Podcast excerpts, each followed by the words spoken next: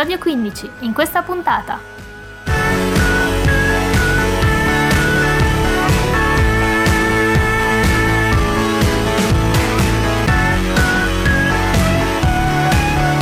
L'avanzata del digital delivery a scapito del mercato tradizionale. Tra giochi completi, low budget, DLC e titoli mobile, come sta evolvendo la distribuzione digitale destinata a rivoluzionare il mercato?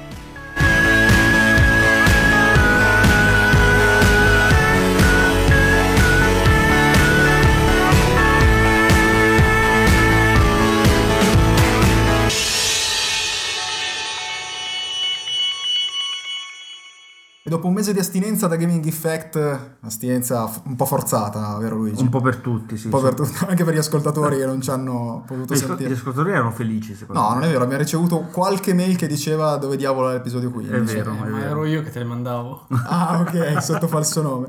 Beh, effettivamente a gennaio, ragazzi, abbiamo saltato per problemi lavorativi, diciamo, perché più o meno tutti e quattro siamo Lavorativi, stati... calciomercato, quelle cose lì. Sì, vabbè, ma quello non, non fa testo. Eravamo tutti in ferie. Ah sì? Sì. A me non risulta, No, però se no, le ho fatte vero, devono essere state vero, fantastiche. E quindi ritorniamo a febbraio, speriamo di proporre due episodi a febbraio, ma potrebbe essere un miracolo epocale, quindi non, non promettiamo niente. Io non l'avrei nemmeno detto, perché Eh, secondo vabbè, me è impossibile. Va, vediamo, vediamo, magari, magari facciamo davvero il miracolo. E chi siamo? Siamo i soliti, alla fine vedo che Gianluca eh, vu- vu- vuole presentare i partecipanti lui questa volta. Presento io voi. Vai, Allora, alla mia destra, come potete vedere, come, esatto, soprattutto vedere. Dal abbiamo video. il mitico Alessandro. Eh, pre- di ciao, di qualcosa. No, non sono preparato io a non presentare le persone, quindi mi sento in difficoltà. Comunque, buona serata, ciao a tutti. Poi c'è Alberto, le- il Gino Bramieri del, del quartetto. Esatto. Vabbè, vabbè, che scoppiettante questa cosa. Ciao a tutti. Però è un po' spento perché ha mangiato troppo stasera. Sì, sì, sì. E Luigi, il- l'amante di Nintendo per antonomasia. Non è vero. Detto anche il Frank West Bol- Bolso dall'ultima puntata È vero, del è vero. podcast. No, ma poi Ciao a tutti. Dobbiamo segnalare, Come che, state? dobbiamo segnalare che dopo la, la presentazione di NGP di Sony, eh, mm, eh, Luigi ha cambiato, ha cambiato parrocchia, vero? Ebbene sì, sono diventato sonaro. Ah, di colpo così. Te- Azionista come per Nintendo non ancora? PSP2 mi ha folgorato. Eh, anche vendo, perché vendo tutto. L'hai scoperta solo una settimana dopo, dopo l'annuncio, però fa lo stesso. Eh, Ca- colpa del calciomercato, Cal- diciamo le cose come stanno. Ok, ok. E Gianluca che ha appena presentato noi altri, eh, che stasera, invece lo vedo spumeggiante stasera. Una roba... Spumeggiantissimo. Ok, ragazzi. Ciao I a prossimi tutti. 16 minuti va, va da Dio, Poi mi- poi dormi. Poi sì, eh, come, come è già successo tra Sì, l'altro. sì, sì. Eh, di che si parla in questo quindicesimo episodio? Di tante cose come avete sentito nell'intro che mh, direi che sono tutte collegate un po' alla trasformazione che sta accadendo, cioè la transizione tra il mercato del, del gaming eh, distribuito su supporti fisici verso il digital delivery in svariate forme. Apparente, diciamo, apparente, apparente tras- eh, transizione, no? Perché po' alla c'è. volta ci arriviamo. c'è, però bisogna vedere se la transizione sarà completa, se si- ci si fermerà a metà Beh, strada. infatti cercheremo di esplorare un po' il perché e il per come. Abbiamo tirato fuori anche un po' di, di numeri vari. eh, vediamo di capire sia come sta andando effettivamente, un po' come ci poniamo anche noi. Che... E io credo che come al solito ci saranno due fazioni. Sì, eccole. No, Però- no, no, ma in questo, in questo caso credo proprio di no. No, più che, più che- rimarrò più da che solo. vedere dove, dove andrà, se la transizione sarà totale, credo che la- la- l'obiettivo principale sia vedere un po' come si spezzetta questo, que- questo vivere in, in digitale, quindi quali sono va- le, va- le varie, i vari modi di fruire i videogiochi in digitale. Mazza, ma ti ha, ti ha assunto. Wired, Alberto, che Perché? parli così forbito? No, no, no, così. Ah, ok. Sparo le mie cartucce nei primi tre minuti. E poi ti addormenti. e poi ti addormenti come fa Gianluca di solito. Assolutamente sì. Va bene. Ma iniziamo a tirare fuori qualche numero. Come mai abbiamo preparato questa scaletta? O meglio, avete preparato questa scaletta, visto che Farina Perché toccava a noi. Ecco. che è il motivo che agli ascoltatori interessa moltissimo. Doveva- dovevano assolutamente. No, perché... Che poi da che pulpito? Luigi non fa una scaletta da Cioè- 82, ma Penso che la prima puntata sia stata partorita da Luigi. Sì, Poi io ci, neanche- io ci metto lo ed studio di registrazione. Ed era palesemente la più brutta. Però Ma lasciando torniamo al digital questo. delivery. Beh, perché? Perché sono usciti tanti dati, tanti, alcuni dati di recente, sia sulle vendite di alcuni titoli per Xbox Live Arcade e PlayStation Network, sia perché comunque effettivamente, come diceva Luigi, si comincia a notare in maniera abbastanza palese che si- un po' il business si sta spostando sull'online in vari modi che poi andremo a verificare A e sviscerare. e a sviscerare eh, successivamente nel corso della puntata, però insomma direi che è palese, insomma, di- la parola DLC ormai è È po' nel quella di vocabolario di Sì. tutti i videogiocatori. Anche, anche nel vocabolario sconcio, quando i DLC sono un po', come dire, male accetti dalla comunità. Ma parleremo anche di quello. Esatto, e esatto. poi per quanto riguarda i dati, beh, eh, Sì, un po' il lancio dell'argomento vi è venuto perché comunque fine anno, quindi saltano fuori un sacco di, Sì. Di numeri. di numeri sì, a destra e sì, a i numeretti sinistra. al 31 dicembre. Tra il Game of the Year di ogni testata Eh, conosciuta sì. sul globo salta Il Game fuori of the Year che di solito è sempre oggettivo, no? Sì, sembra, beh, sembra, sembra sempre oggettivo e non soggettivo. Beh sì, sono, sono- sono tanti i dati che, che ci sono a disposizione. Sì, uno di questi dati è per quanto riguarda il mercato americano, Che è un po' quello di che riferimento che è quello di riferimento, ovviamente, visti i volumi, Quindi MPD? va- sia a volume che a valore. E vista la predominanza di Xbox anche per cui... Eccolo là. Eccolo là, devo metterlo dentro. Ehi, Il, il dato che è uscito fuori proprio di recente è che il 29% dei giochi attualmente vengono fruiti in formato digitale, che quindi questo già è un, un dato, un dato interessante, mentre il 71% rimane su, Sul su fisico. supporto fisico. Ok. Per quanto riguarda poi appunto la suddivisione del- dello stesso 29% a livello di digital delivery, il 40% è applicazioni barra giochi, anzi giochi, per eh, App Store barra Android vario Store, tipo. devo dire anche Android Store perché se non lo dico poi Gianluca Gianluca, piange, si offende, sì, sì, piange, Vabbè, visto Android che dal punto di vista giochi è un po' indietro, devo dire la verità. 30% Xbox Live PlayStation Network e eh, 30% Piattaforme Steam PC. barra Tutti gli altri PC, servizi, tutti gli altri sì. servizi. Beh, noi diciamo Steam perché comunque o una gli altri per ora. Ma sì, effettivamente ora. sì, ma mh, leggevo proprio questa settimana ci sono un po' di eh, interviste ai concorrenti, vari direct to drive e altre piattaforme PC che tentano di rimanere a galla comunque e dicono che Steam non rimarrà sulla, sulla cresta dell'onda. Sì, ma poi ci sono vari modelli di business in atto, quindi non è detto che debba restare esattamente così come Steam, cioè comprare i giochi Sì, sì, sì. sullo scaffale elettronico, ma ci sono altre vie, Sì, come vedremo. Direct to. Drive, on live che ha fatto tanto scalpore, On tanto se Live, ne è sì. parlato. Come si è chiamava Completamente quell'altro? scomparso. Gaikai. E Gaikai, ecco, sì, l'altro. Sì, poi ricordiamo che Steam è uno dei motivi per cui Luigi morirà povero, perché ogni volta che sono le offerte natalizie lui strappa la carta di credito. Sono a 395 giochi su Steam. Giocati 6, ma quello è un altro problema. Meno. No, avviati, sì. Avviati. Neanche giocati. Eh, ma ti dice anche l'ultima volta che li hai avviati, probabilmente ce ne sono tanti senza data, eh, il che è indicativo. Vatti a guardare i miei achievement, poi ne parliamo. Questo, questo fa capire che c'è il collezionismo di giochi anche digitale. Eh sì, Non ne svisceriamo prima del tempo, argomenti piccanti ragazzi. addirittura piccanti. Beh, comunque un altro dato che giustamente avevate segnalato è che da un sondaggio eh, il 20% dei giocatori americani avrebbero acquistato contenuti a pagamento in formato digitale, che Nell'ultimo anno. nell'ultimo anno, sempre relativo al 2010, che anche quello è, è abbastanza indicativo. che Comunque tra DLC, mappe aggiuntive, eccetera, eccetera, la cosa sta crescendo. Sì, assolutamente.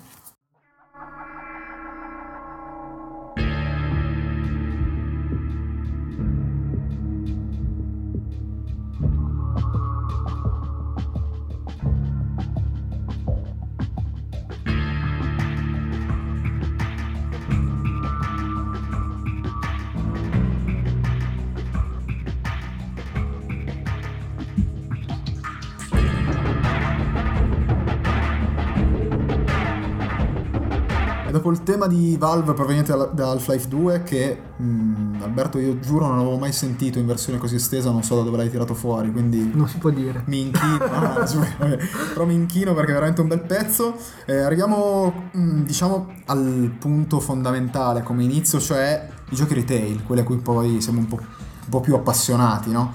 Quindi I giochi seri. i gio- eh, che paroloni. No, va bene. Vabbè, i giochi retail, quelli che- su cui spendiamo un sacco di soldi mese dopo mese tutto l'anno, ehm, che sono quelli che effettivamente mm, s- iniziano a rappresentare una bella fetta nel passaggio tra, tra supporto fisico e, e download. Ehm, come, diceva, come accennava Luigi prima, c'è una tendenza un po' particolare, nel senso che Steam continua a essere il punto di riferimento per quanto riguarda il download di giochi, però ci sono anche altre piattaforme sempre basate su, su PC che iniziano a offrire cose un po' particolari. Una di queste è l'affitto, che forse Steam è- su, su cui Steam è rimasto un po' indietro, no? Ma penso non punti nemmeno. Mm. sul- è un altro proprio modello di business, quello, quello a cui accennavo prima. Eh, Steam è uno scaffale virtuale, proprio vai a comprare il gioco come Compri, lo comprassi nel negozio. Questi altri servizi, Direct to Drive, ma ci metterei anche quelli che offrono eh, molti altri- molte altre aziende britanniche come Gameco UK, Sì, sì, sì, sì. Che Ma offrono... lo stesso Eurogamer ha una piattaforma di digital Sì, hanno delle piattaforme di questo tipo, anche in Francia sono molto diffuse, Sì, tra sì, sì. l'altro, e in cui si paga un canone mensile o annuale in cui si usufruisce di un certo numero di giochi. Allo, allo scadere del- dell'abbonamento smetti di poter usufruire Un dei po', giochi. un po' come farebbe un live con il famoso abbonamento da... Un po' come ha fatto anche mh, leggermente, in una, in una certa misura, Sony con PlayStation Plus. Che ricordiamo... Ti dà alcuni avuto- giochini, io purtroppo sono un, abbona- un abbonato Plus, Ah, detto anche cretino. Pur- purtroppo. ma già abbonato Plus dice tutto. Ecco. Ma purtroppo? Perché poi dici purtroppo? Purtroppo perché sono 39 euro buttati. Loro ti danno, ti regalano due giochini ogni mese e se li scarichi solo in quel mese vale, se no te li perdi. Ok. E due giochini minis, quindi... Quindi quelli durante il periodo del calciomercato te li sei persi. Esatto. Ecco. E ti danno qualche gioco scontato, un gioco completo che però a fine abbonamento, se non Si rinnovi, non è più tuo. È una cosa... Beh, invece quel- l'idea di Direct to Drive è, è alternativa, nel senso che eh, loro ti, fanno, ti danno 5 ore di, di- di gameplay in un gioco per 5 dollari. Se poi tu alla fine di quelle 5 ore ti sei lasciato prendere, quindi vuoi finirlo il gioco, eh, sblocchi la, la versione completa e i 5 dollari che hai già pagato ti vengono scalati dal prezzo. È della perfetto per te. Luigi, c'è 5 ore di 5 gameplay, ore, cioè, ti bastano per tutti i giochi, c'è incredibile. Boh, adesso, allora, l'idea così sulla carta non è male. Intanto Direct to Drive ha un grossissimo problema rispetto a Steam, che i giochi costano molto di più. Ah, O, o meglio, Steam ha un giro d'affari così elevato che può permettersi di darti i giochi quasi agli stessi prezzi che compri i retail in, in- in Inghilterra sui Sì, siti sì, sì, inglesi, no? Direct to Drive questa potenza sembra non averla ancora. quindi sono mediamente più alti. Co- costano di più, non si abbassano col tempo, comunque si abbassano molto più lentamente. E, e questa cosa delle 5 ore, se sulla carta sembra interessante, però a questo punto non bastano le demo. Eh, Beh, demo da 5 euro sono un po' estese no, effettivamente. però per capire se il gioco lo voglio comprare o meno, nel 90 80% dei casi una demo mi fa capire Notare se un che gioco mi piace o meno. Se sta critica esce direttamente da Luigi vuol dire che il sistema non funziona perché è incredibile sta cosa. Beh, però tornando a Steam, eh, il giro d'affari che hanno, come dicevi tu, è, è mostruoso, nel senso che proprio recentemente sono usciti i dati del 2010 riferiti a Steam che non hanno, non hanno voluto rilasciare dati numerici, quindi non si sa il numero di copie effettivamente vendute, sono- sono ma sono a valore. Ma si estrapolano però più o meno. Ma sì, facendo due conti che assolutamente non abbiamo fatto perché già Sì, era sì, un sì, caos creare la scaletta in questo modo. Ovviamente in testa c'è Activision con eh, sparatutto bellici assortiti, quindi Call of Duty, che hanno piazzato... Neanche tanto sortiti, uno. Uno, e esatto, in- assortiti perché sono, 50, sono 56 due, versioni. cioè l'ultimo e il penultimo, che assieme hanno fatto un quasi 140 milioni di dollari che solo come, solo come distribuzione Steam è, è abbastanza impressionante. Poi ovviamente Valve ha qualche titolo nel mezzo, tra cui il solito Left 4 Dead che penso che venderà anche nel 2060, Portal, idem. Ehm, niente male Civilization 5 che dici beh titolo di nicchia perché uno strategico invece ti piazza sti 20 milioni di dollari di download solo da Steam che Non è niente male. niente da dire. E poi, vabbè, vari assortiti come Fallout, New Vegas, Metro 2033, che non avrei mai detto avesse venduto così bene su Steam. Si vede che su PC è venduto molto meglio che su console. No, considera però, eh, Metro 2033 ha una particolarità su, su PC. Comprare la versione retail sblocca la versione Steam. Ah, ok, perfetto. Quindi potrebbe essere in qualche modo anche legata tutto il a questa cosa retailing qua. inserito. Una domanda che però... E semplicemente Comodità. perché è legato al- agli, agli- agli achievement Steam e quindi probabilmente utilizzando le API di Steam per, per queste cose qua, anche per l'online, o boh, se c'è l'online, non lo so. Sì, sì, sì. Ehm, evidentemente danno il codice, ma sono tanti giochi retail che danno il codice Steam. Ma in realtà, se, se ci ragioni un Tanti. attimo, eh, 3 o 4. È comunque una comunità, nel senso che se tu tra due anni volessi giocare al gioco e il disco ce l'hai già in cantina, attivi Steam, e vedi i tuoi giochi sullo scaffale, lo riclicchi e lo riscarichi. Quindi Beh, se vogliamo traslarci un attimino in ambito console, mh, stranamente però questo meccanismo di distribuzione è stato solta- solamente abbozzato, no? Sì, Eh, ha provato Sony con una distribuzione parallela tipo di Gran Turismo 5 Prologue, se non, se non ricordo Ci ho provato male. in realtà forse proprio Microsoft con i giochi Xbox 1. Sì, però non erano giochi già pubblicati Sì, in realtà è vero, sì, sono giochi anche piuttosto vecchi, però... Anche adesso sta riproponendo comunque su Xbox Live titoli che comunque hanno già, 360 hanno già qualche qualche mese, 6-8 mesi. Sì, non parliamo di primizie, quello sì. Ecco, forse le- il tentativo fatto da Sony non ci ha creduto neanche Sony stessa perché proporre un digital deliver allo stesso prezzo del, del titolo retail, sì, quella è una cosa abbastanza Forse- scandalosa. mi ricordo anche il Ratchet Clank, quelle, quell'espans- mm, come si chiama, la ricerca del tesoro, cos'era Sì, il sì, secondo sì. episodio. Che Ma se ci pensi, la politica di Sony così è stata anche in ambito PSP Go, nel senso che esce il gioco su esatto. MD allo stesso prezzo della versione per PSP Go scaricabile da PSN, quindi come cosa un po' strana. Ma quella dei prezzi è un po' un problema anche di Steam, ragazzi, perché i giochi PC, quelli nuovi appena usciti, costano quanti retail? mm. Costano forse 3 dollari meno.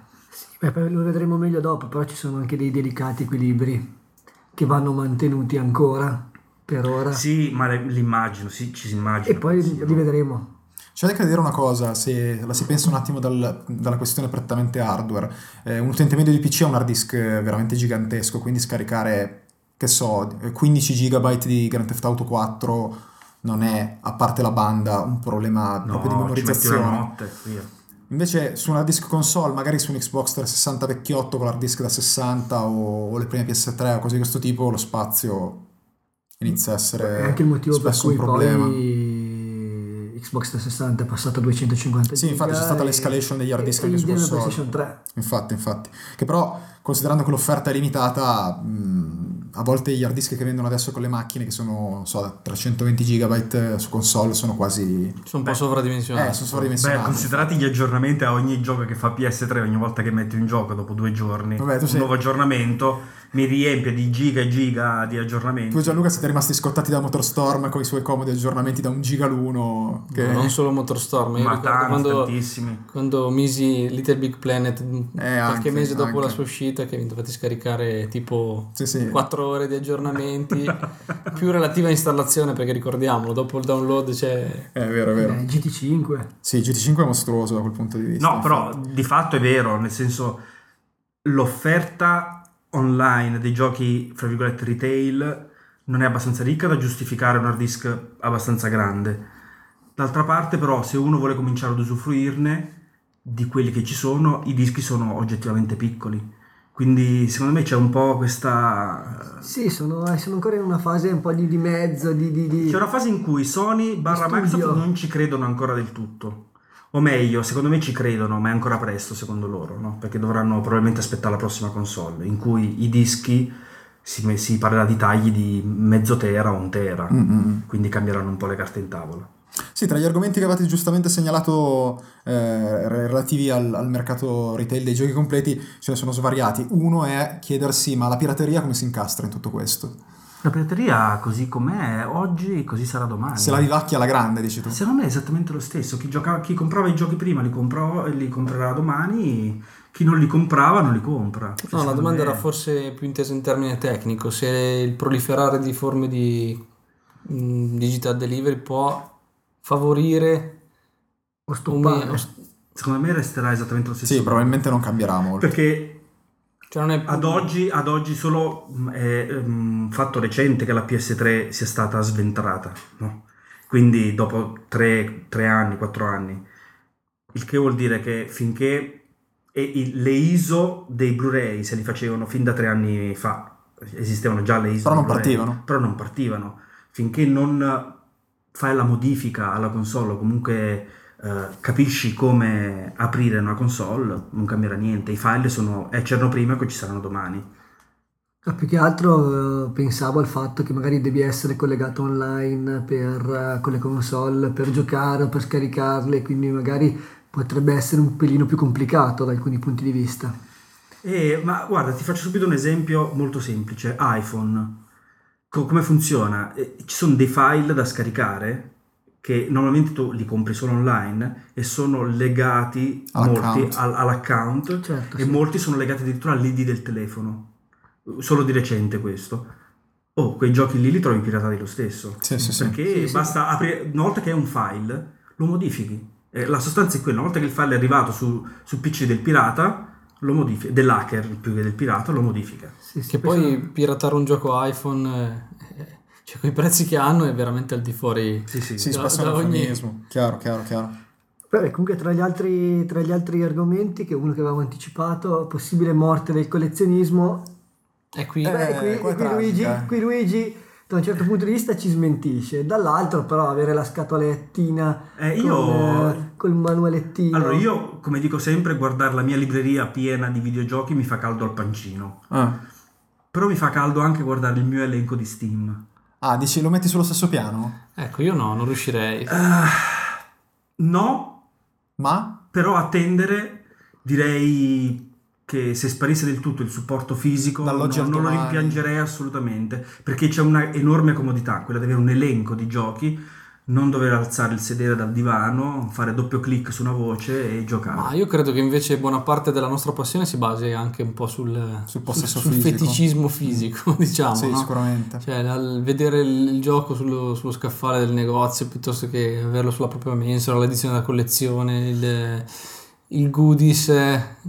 Cioè, io sinceramente sono un po' spaventato da questa Beh, possibilità. ma io credo che anche se si andrà verso il digitale, questo è sicuro, eh, che ci si sposterà sempre di più verso la fruizione di giochi retail in, eh, con download, eh, sia su console che su PC, però rimarranno magari anche solo, non più le versioni normal, rimarranno solo le limited per chi vuole comunque l'oggettino, per chi vuole, magari poi non ci sarà dentro il gioco, ci sarà dentro una schedina da- dove scaricare poi il gioco, però, Sì, ci, è probabile. però ci saranno, seriale, però sì. magari ci saranno comunque il librettino, ci sarà l'artbook, ci sarà... Ecco, la- però se andare in un negozio a comprare la super confezione con l'artbook e poi aprire e trovare dentro solo il seriale è un po' di io tendo, io tendo a pensare a una cosa che tutto invece si trasformerà completamente in digital delivery perché è il futuro e dei giochi di quelli importanti resterà merchandising Ah, la, sta- la statuetta di Assassin's Creed eh, 18 Ma a voi. Niente male, 18, l'hanno già annunciato. Io non però. credo invece che sia, che sia così vicina questa. Secondo Electronic Arts, qualche anno,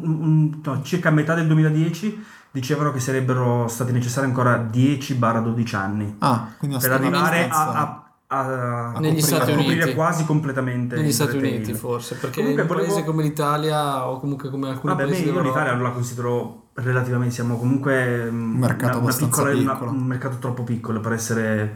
Però volevo fare un'osservazione su quello che dicevi tu, andare dal ne- essere legati a questa confezione, al negoziante, allo scaffale. Io questa cosa qua non ce l'ho più, sai perché? Perché il mio scaffale è una pagina web di internet puntata sui siti web eh, UK. Per me è già cliccare su un gioco e comprarlo. Sì, È però- vero che poi mi arriva fisicamente, però, ma tu vuoi capire che se io comprassi quel gioco, cliccare, non dovrei aspettare la mia settimana per avere il gioco, ma lo prenderei in quel momento lì. E quella è la questione. Io, il mio scaffale ce l'ho già, a me- per me è già virtuale. Il Sì, tu- GameStop, tu un passaggio l'hai già piuttosto che. Media World, è veramente una cosa rara per, per molti giocatori. Questo così. Sì, però comunque poi, come dicevi tu, ti arriva comunque il gioco sca- in scatola Eh, che sì. metti sullo scaffale, ce Sì, mi se piace vado di pure. là li vedo tutti ordinati, comunque hai un certo... Mi piace pure, hai visto sulla mia scrivania c'è un backlog di giochi che vorrò giocare. Mi piace questa cosa, no? Scartarli, Sca- ma che bello è scartarli. Eh, Questa già l'ho persa un po' questa cosa qua. Eh, No, anche Già perché l'ho- l'ho poi- un po' persa questa cosa qua io. Forse perché lo faccio da così tanti anni, anche voi, d'altronde. Sì, Eh, tu sei vecchio.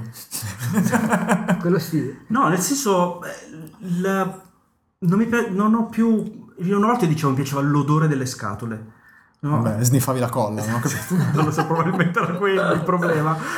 Però adesso non, non lo, non lo provo più questa cosa qua. Forse solo con i giochi della Nintendo lo provo. Eccolo lì. Ah, perché quelli puzzano di vecchio di loro. Ecco, Ale. Me ne vado. Beh, ma secondo me già col, col passaggio ai manuali brutti in bianco e nero su carta velina un pochino si è persa Ma Ubisoft aveva detto che avrebbe fatto sparire sti manuali. Li farà sì, sparire o no? Sì, sì, sì, sì. Beh, Solo- già, già l'ultimo, per esempio il manuale dell'ultimo Brotherhood praticamente non è un manuale, ci sono tre fogli, foglietti di avvertenze, il vero manuale è solo online eh, dentro il gioco. Quindi ci sono più gli avvertenze contro l'epilessia e esatto, cose esatto, lì. per quelle che sono più per sono legge che per ancora altro. sì, obbligatorie per legge. Io, io abolirei subito tutta la carta in più utilizzata per fare i manuali, perché io non li sfoglio mai, non li sfoglio dai tempi del Nintendo 64. Ho smesso. Sono mo- sono ancora signor molto- manuali, dai. Ma appunto, da quando sono diventati inguardabili ho smesso. Sono molto più comodi in game, tra l'altro, secondo me. Sì, se ben integrati No, assolutamente. ma oltretutto adesso ragazzi i giochi hanno dei tutorial insopportabili di due ore all'inizio ogni gioco. Cioè. Sì, sì, vero. Beh, comunque, beh, un po' si vengono a perdere anche alcune magari usanze. Magari noi non ce le abbiamo perché siamo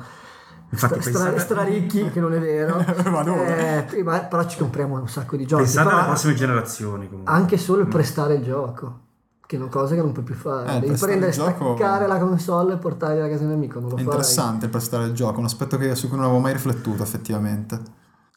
Sì, Eh, mm, Col- io collezionismo anche, no? Eh, poi prestare il gioco Gianluca lo sa bene che ogni volta che passa di qua ne raffa 4-5. tempo fa io per un'azienda ho fatto uno studio Sì. digital delivery, ma un po' di anni fa, per fare una piattaforma di digital delivery e avevamo escogitato anche il modo di vendere ciò che avevi comprato. No? Di passaggio di, lice- di chiave di licenza, Certo, così certo. è qualcosa di fattibile. Tutto sta a vedere se DRM se- e compagnia bella. se lo vogliono fare. Certo, certo. Beh, e poi insomma ci sono tante cose. Il mercato dell'usato che saluta. E che, che si accomuna un po' a quello del prestito in qualche modo. Sì, sì, sì, sì, sì, sì, vero, assolutamente. Io vorrei fare anche un'ultimissima, brevissima Vai, e vai. noiosissima osservazione. Ah, gli ha detto noiosissima, correte di No, vi darò un po' di numeri. Perché Ancora una storia di Rare, no?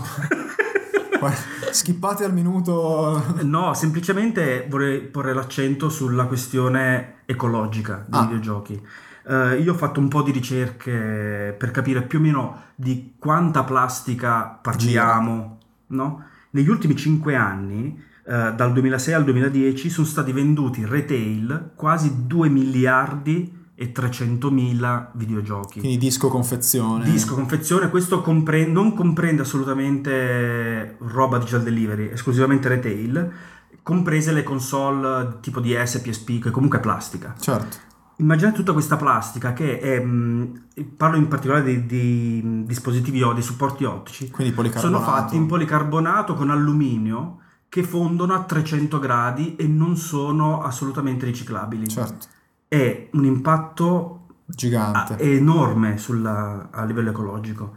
Oltretutto, per, per fare questa roba qua, per fare le, le materie plastiche, si usa il petrolio, si bisogna attivare un bel po' di processi chimici. E io devo Quindi- lavorare, io lavoro in una ditta chimica, cioè Eccolo. Cioè, Ma il tuo lavoro si convertirà, così come si convertirà quelli che lavorano al GameStop. Ehm, tanti lavori sono spariti col- ne- negli anni con, con l'evoluzione, cosa c'entra? Si cambierà lavoro. Sì, mi viene da pensare allora però, che so, al fatto che terrai una console accesa una notte per scaricare un gioco, quindi avrai bisogno di corrente, quindi è comunque un'altra risorsa di un altro tipo, non è il policarbonato, è... E energia probabilmente fra dieci anni eh, avremo, die- dieci anni dico magari più 50 che 10, Sì, ok. eh, avremo i pannelli Magari. eh, gioviali, Use- useremo Ok. l'energia di Giove. Ci, ci sei solo tu di gioviare. Sì, infatti.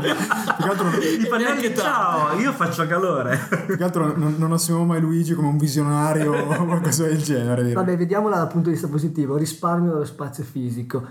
Eh, Da quel punto di vista è vero, niente più limited edition, ma almeno niente più morose. No, le metti in cantina. tanto Vediamola poi, così. e, e magari quando fai il trasloco non morirai più con 500 scatoloni di giochi dell'82. Esatto. Ma scusa, una domanda un po' personale questa, ma avete pre- previsto una stanza per eh, il casco di Halo?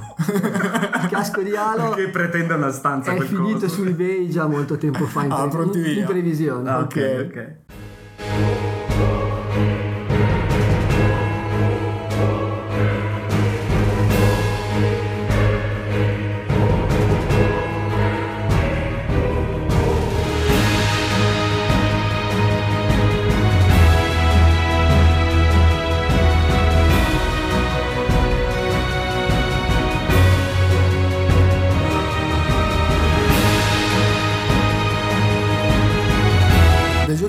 Quelli mh, a prezzo pieno, come dicevamo prima, eh, passiamo a quelli un po' più scontati, che non è vero. cioè ha una tipologia di giochi un po' diversi. Cioè eh, i classici titoli minori, che poi spesso non sono minori a livello di qualità o di E, successo. ne- e nemmeno di durata. Eh, il meridio- Esatto. No, di durata ormai, guarda, considerati i retail quanto durano Sì, oggi. infatti, infatti. Eh, che sono poi i titoli eh, venduti appunto su- sui marketplace vari delle console, quindi sui classici live arcade. eh, Quindi sono venuti titoli- solo in digitale. Esatto, esatto. Non hanno una controparte Ehm, retail. Anche qui, come dicevamo all'inizio, sono saltati fuori un po' di numeri, che di solito sono numeri difficili da reperire. Finalmente Microsoft, eh, almeno per quanto riguarda Live Arcade, eh, ha parlato un po' di, di come è andato il 2010. Ed effettivamente anche qua sono numeri abbastanza importanti. Sì, Eh, si parte con, non avrei mai detto perché mi ha fatto abbastanza pietà, comunque questo prologo di Dead Rising 2 che ha piazzato la bellezza di quasi 700.000 copie. Sì. Che non È è niente impressiona- male. è impressionante. Questi dati sono Si worldwide parla- o Sì, solo... sì, Sì, sì, worldwide e si parla di dato solo per il 2010. Esatto. Eh, diciamolo perché per esempio c'è, eh, Sono anche ti titoli più vecchi. c'è un Castle Crasher che ha venduto 400.000 Sì, che tra l'altro abbiamo usato per l'intermezzo che avete ascoltato poco fa. esatto. E però solo nel 2010 perché in realtà poi Castle Crasher è attualmente a quanto pare il, eh, Il più venduto. più venduto su Live Arcade con 2 milioni di download Impressionante. Per sono svariate. Ferrari agli sviluppatori. ah, sì. Sì?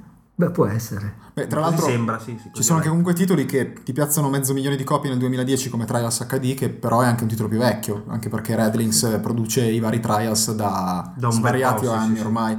Eh, poi beh, abbiamo il terzo posto Limbo perché effettivamente è stato un po' il gioco sensazione uscito a metà anno che riesce a piazzare mezzo milione di copie, e, quindi e 7.5 milioni di dollari di ricavi che Eh, niente male. buttali via Niente male, niente male. Tant'è che mh, recentemente ho letto che ci sarà un talk eh, dei ragazzi di- che hanno sviluppato Limbo alla, alla GDC, quindi vuol dire che loro con un titolo sono riusciti a, come dire, a fare un po' quello che fece Braid nell'anno precedente, quindi dal nulla a tirar fuori un Sì, è titolo di gran paragonabile, è paragonabile come successo. Anche se lo trovo inferiore comunque.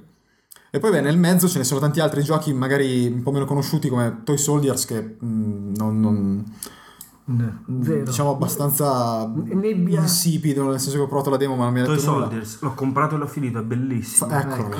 figurati. Eh, oppure il remake di Perfect Dark che è obiettivamente Adesso agghiacciante. mi devi dire se hai finito Family Game Night anche Due volte. non ci crede nessuno ma Family Game Night è la raccolta È quello con dei- Mr. Potato, no? È la raccolta di giochi Sì. da tavolo di Hasbro, Sì, no? sì, sì, Forza vabbè, 4. Si, si giocava facile, nel senso Cioè. si sapeva che avrebbe venduto da quel punto di vista lì. E comunque sono tutti numeri che dimostrano che anche su console i vari canali di digital delivery iniziano a ingranare in maniera massiccia. Eh sì, funzionano. sì perché l'offerta è varia numerosa e di qualità Sì, poi anche Sono- Sembra uno spot pubblicitario.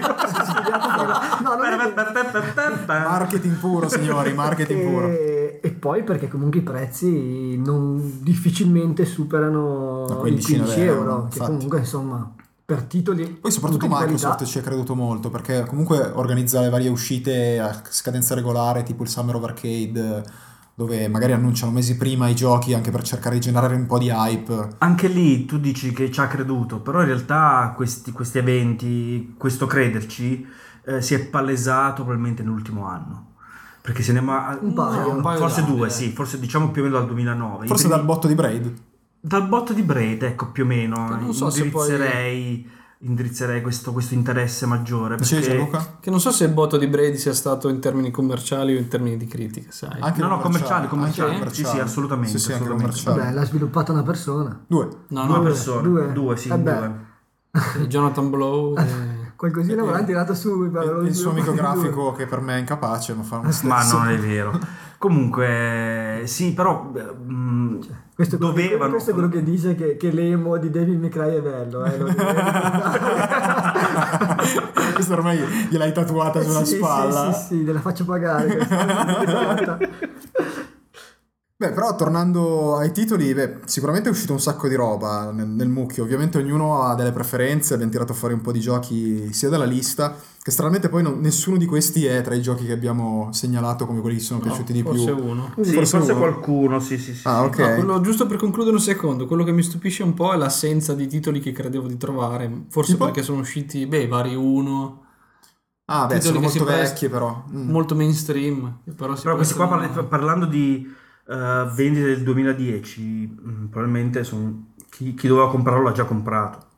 Sì, sicuramente. Poi uno... Io non l'ho comprato, però va bene. Insomma, Mazza, manca- compra qualunque cosa, uno se l'è perso. mancano due titoli. Ma i giochini per vecchi per me stanno lì con le carte. Mamma mia. Mancano due titoli in teoria molto forti. Cioè? Che, eh, uno di questi verrà anche sviscerato Cioè? da Gianluca, che è Lara Croft and the Guardian of Light. Ah, effettivamente è sì, non c'è nel in lista. 2010 eh, assieme a Limbo, era nel Summer of Arcade, quindi... Mm, Quindi vuol dire che è, sotto- è stato sotto le è stato 200.000 copie. sotto i, i primi 10, sì. Strano perco- perché è, è multipiattaforma, tra l'altro. Sì, oltretutto, no? tra quelli di qualità è un, è un bel titolo comunque. E Monkey Island 2. Eh, anche questo è eh, uscito nel che era 2010. già comunque più comprensibile forse per la sua natura nostalgica forse era- attirava più giocatori di vecchia data almeno il pubblico. Però secondo me, ad esempio, un gioco come Monkey Island 2 venderà, sulla lunga distanza. sulla lunga, no? Un gioco come Lara Croft, invece, se non è stato piazzato bene all'inizio, rischia di non fare il botto, fondamentalmente. Mm, è probabile. Anche è vero, però, che quando è uscito, più o meno verso fine anno, Beh, no, è uscito, è uscito, eh, Quando è assieme, uscito? assieme a Limbo, era nei Summer of Arcade. Eh, sì, Era- forse a settembre. C'era Era Limbo, settembre, c'era, sì, agosto, era agosto, comunque, c'era... più o meno. no no no ci ho giocato d'estate era agosto Era Inizio agosto, agosto e fine luglio inizio agosto. Ok, no, io ci ho giocato da recentemente, qualche mese fa. Era agosto, è uscito assieme a Limbo, Hydro Thunder e un altro che non- Ah, è vero, sì, è vero, mi ricordo il periodo, mi ricordo il periodo. era, era assieme a questo gruppo. Detto ciò, Beh, Quali sono i i titoli, nostri- i titoli di nostri Gianluca ce li siamo già fumati. sì perché- me li avete già sviscerati voi no, comunque, non, vabbè. non abbiamo sviscerato. niente io cado un po' nel banale Strano. ma se vuoi ti Sono schiaffi tra un po', eh? No, in realtà hai detto due titoli che avrei citato anch'io. eh, Quindi... Vabbè, io avevo intenzione di parlare di Braid, che per comunque è stato un titolo secondo me eccezionale, un po' meno dal punto di vista eh, cosmetico, con- con- concordo un po' con Alessandro perché trovo veramente un pochino sceno determinati aspetti del suo... Orribile. No, beh, non tanto gli sfondi o quanto il personaggio principale e i nemici che trovo veramente Belli morbidi. nemici, belli belli. Comunque il gioco anche per la sua trama un po' celata, comunque le diverse interpretazioni che a cui si presta mi è piaciuto molto e poi il già citato Lara Croft and the Guardian of Light perché comunque un titolo che aveva un livello produttivo secondo me molto elevato, qualità produttiva elevata, possibilità di giocare in, eh, in coop, una durata più che discreta, insomma Meglio degli ultimi Tomb No, Raider. per me eh, eh, l'ultimo Lara, cioè la- il primo Lara, ma questo Vabbè. spin-off di Tomb Raider, Ok. poteva essere tranquillamente retail per la qualità che ha Sì, è probabile, Io l'ho trovato bellissimo. Un gioco basato tutto sul gameplay, senza fronzoli, senza cose inutili, senza un po' tutto monotono gameplay. forse, però Va bene, ma ci sta quale, quale Sì, ma gioco non ne aveva cali di frame rate, quindi era perfetto. Non aveva cali di frame rate, almeno la versione per PC, non so voi che avete giocato le No, versioni io non l'ho inferiori, però Però no, davvero, per me è un gioco ricco di gameplay, quindi assolutamente perfetto. Quanto a Braid invece io lo difendo perché secondo me graficamente è una delle cose più personali che, che abbia visto con questa generazione. Guarda, ti cito. Mm. Lacrimavano gli occhi come con le cipolle giocando a Braid. La Quanto prima- era brutto da vedere. eh, però, No, dai, però no- fantastico. non- Non è, secondo me, è Sì, hai delle, delle idee. sì, sì, niente da dire da questo punto di vista. Ma passiamo la palla al buon eh, Alberto che Eh, Alberto... Che anch'io sono andato sul, sul facile. Eh, infatti. Vuoi infatti. vincere facile? Eh, vai, gi- gioca limbo. Gioco limbo, eh, molto bello, molto molto bello dal punto di vista... Beh, secondo me ha fatto più rumore per, il- per lo- per lo stile, Mm. per lo stile, per eh, questa scala di grigi. C'è da dire una cosa, però, quello stile lì nel, nel mondo indie è Il- inflazionatissimo. la silhouette nera è una È cosa inflazionatissimo. Che poi bana- addirittura banale. Sì, però non nel mondo indie, non su, su console, secondo me. Eh, ma il Poco mondo indie si sta console. facendo ora su console. Appunto, però su console era la prima Diciamo volta così, che si chi è appassionato di roba indie, io mi ritengo appassionato di roba indie, Limbo non, non mi ha fatto alcun effetto sotto quel punto di vista. Beh, Eh, sì. No, no, mi ha- come, stile, come stile però era tra i più riusciti. è molto riuscito, però non mi ha fatto gridare al miracolo come tanta gente. Certo. Eh, ma perché comunque tu giochi anche molto. Il mo- gioco molto indie, sì, sì, sì. a quindi- me non è piaciuto molto invece come, come gioco in se stesso proprio, l'ho trovato un pochino... Invece, invece mi è piaciuto veramente, veramente tanto per, eh, piatto, era, dai, no. Io io sono l'ho trovato bello, io l'ho trovato bello, io invece l'ho trovato bello, Anche se l'ho bello intenso, paura. corto, perché comunque due ore scarse, due ore, due- no, forse un pedino più di due ore, Tre. ma no, beh, tu che, Io- sei, tu che sei lento, Io ci ho messo tre anche ore di perché testa. c'era un... No, dai, due ore no. Due ore, ragno due ore. Ecco, infatti io stavo per dire, io sono aracnofobico, quindi ho pianto come un cretino Io una- divano. dove c'era una, una zona, una cosa con ragno ho scappato, però non voglio spoilerare. Dai, comunque il, il co-founder e sviluppatore Dino Patti, che sa italiano, non lo so, Non lo so. di origine può era essere, Dino Dini. Eh, No, credo è un che insomma si sia sfregato le mani perché Eh, comunque abbastanza, è andato, è andato abbastanza. molto bene. L'altro titolo è... E qui se vuoi vincere è ancora più facile. Se vince più facile è Pac-Man Championship Eh, Edition Pac-Man.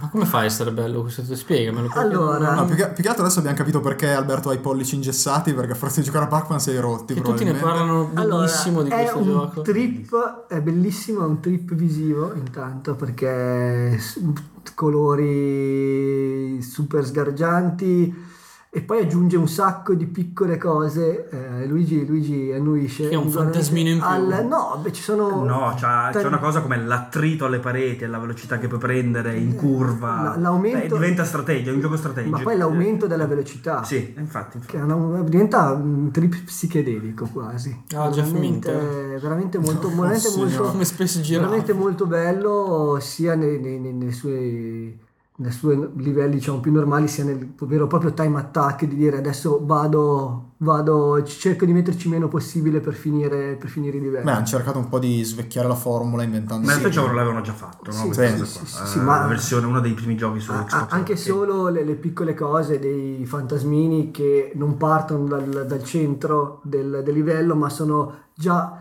eh, Piazzati. piazzati in alcuni punti del livello e si muovono solo quando gli passi vicino allora cominciano a rincorrere Beh, sono piccole cose, sono però piccole cose che però funzionano. danno- funzionano veramente molto e infatti Però basta Pac-Man, per favore, basta Pac-Man. Invece tu, Ale, cosa ci proponi? Beh, io non so perché, ma sono l'unico sostenitore di titoli per Wii su WiiWare sulla faccia della terra. No, non è vero. Eh, il primo, vabbè, Pixel Junk Shooter, perché secondo me è stato un gioco geniale, indipendentemente dal fatto che sia uscito per PS3, poteva uscire su qualunque macchina, ma è stato geniale, punto. Tant'è che c'è il seguito in ballo, dovrebbe essere sotto autorizzazione Sony in questi A breve. giorni, e quindi spero che esca il seguito. Un altro bel titolo multiplayer, nel senso che giocato in coop era molto più divertente, soprattutto perché in coop era il classico eh, tutti e due devono stare molto attenti a come muoversi, poi uno dei due fa una stupidaggine ed è un, macello per entrambi, quindi era molto divertente da quel punto di vista. Io non l'ho giocato in coop, però in single l'ho consumato. Sì, sì, è proprio bello, È un eh. gioco che dura, cosa, tre ore? Sì, anche tutto, quello, esatto. E ci ho giocato almeno per sei. Un po' perché sono scarso, un po' perché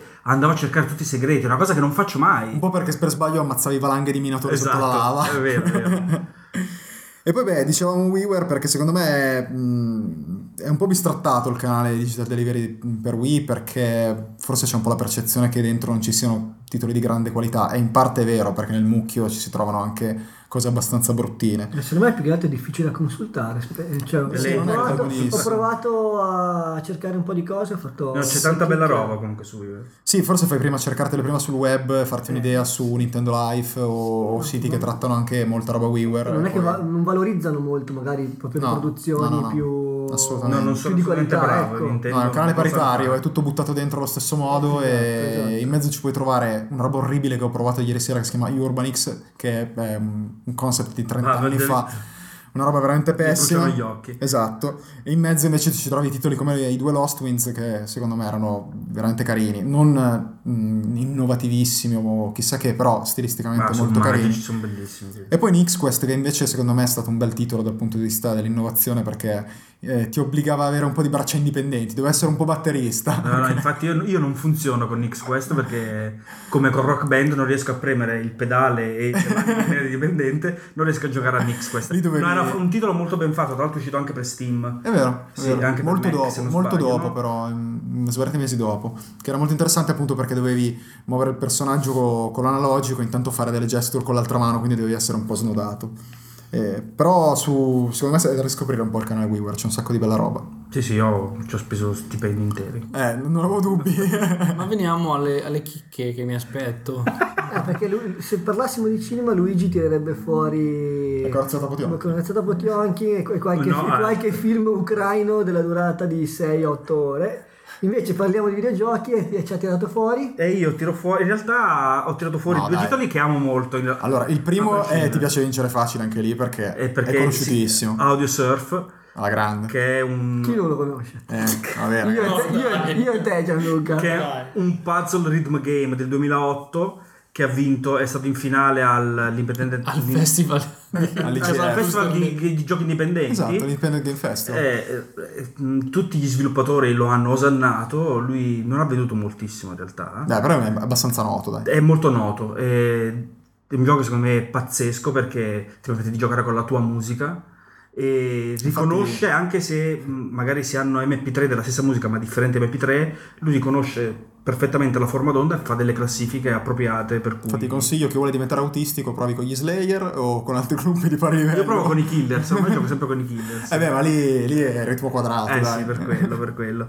E poi ho tirato fuori in- un altro titolo che amo molto, che si chiama Eufloria, che in realtà è un... Grande Eufloria. Eufloria Gra- grande difficile anche. è Euphoria. fondamentalmente un RTS. Euforia, no? Eufloria, Adesso gli do uno Eufloria. schiaffo. eh, No, era conosciuto con il nome di Dyson, perché era un progetto di un universitario che ha cominciato a provare a fare sta roba frattale. E Dyson, non Tyson. Ehm, Eh, quindi Dopodiché- la hilarità totale.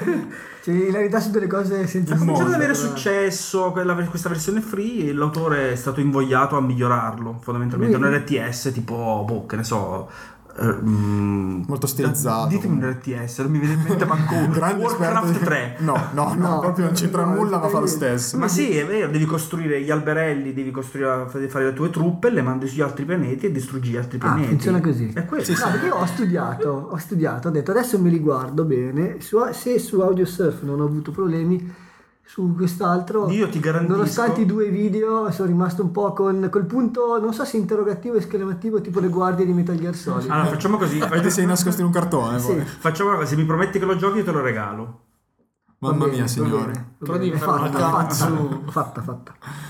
E così niente, mi mi spiace solo non aver citato World of Goo, però adesso l'ho citato, quindi... vabbè. Grande World of Goo, versione iPad strepitosa da giocare con, Con una colonna sonora 82 dita alla fantastica. volta. De- detto ciò, riprendendo un attimo le fila del, Sì, dopo questa del- parentesi del di gusti personali. Di, questo- di questi titoli eh, a basso budget, che però insomma hanno- si portano dietro anche alcune- alcuni argomenti interessanti, tipo eh, la rinascita un po' della, della creatività, nel senso Sì, visto che poter inventare- dopo tanti tanti FPS, eh, tutti identici, senza citarli, insomma, vedere magari dei, dei titoli indipendenti completamente diversi, dove, dove, insomma, i programmatori si, si è visto che ci hanno messo il cuore, l'anima e hanno anche un po' usato, è, è interessante. Infatti.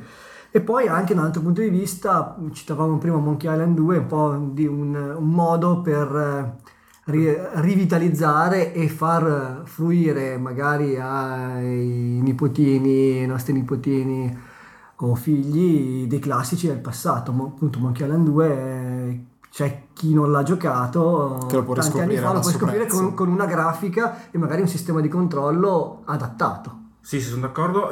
Una, una cosa, un'osservazione, leggendo un po' in giro nei forum, per Mm. molte persone, in una certa misura anche per me, le cose migliori di questa generazione si sono viste Su- sui, su sui digital marketplace eh, vari. Sì, sì, sì, condivido. Le cose più goduriose, diciamo.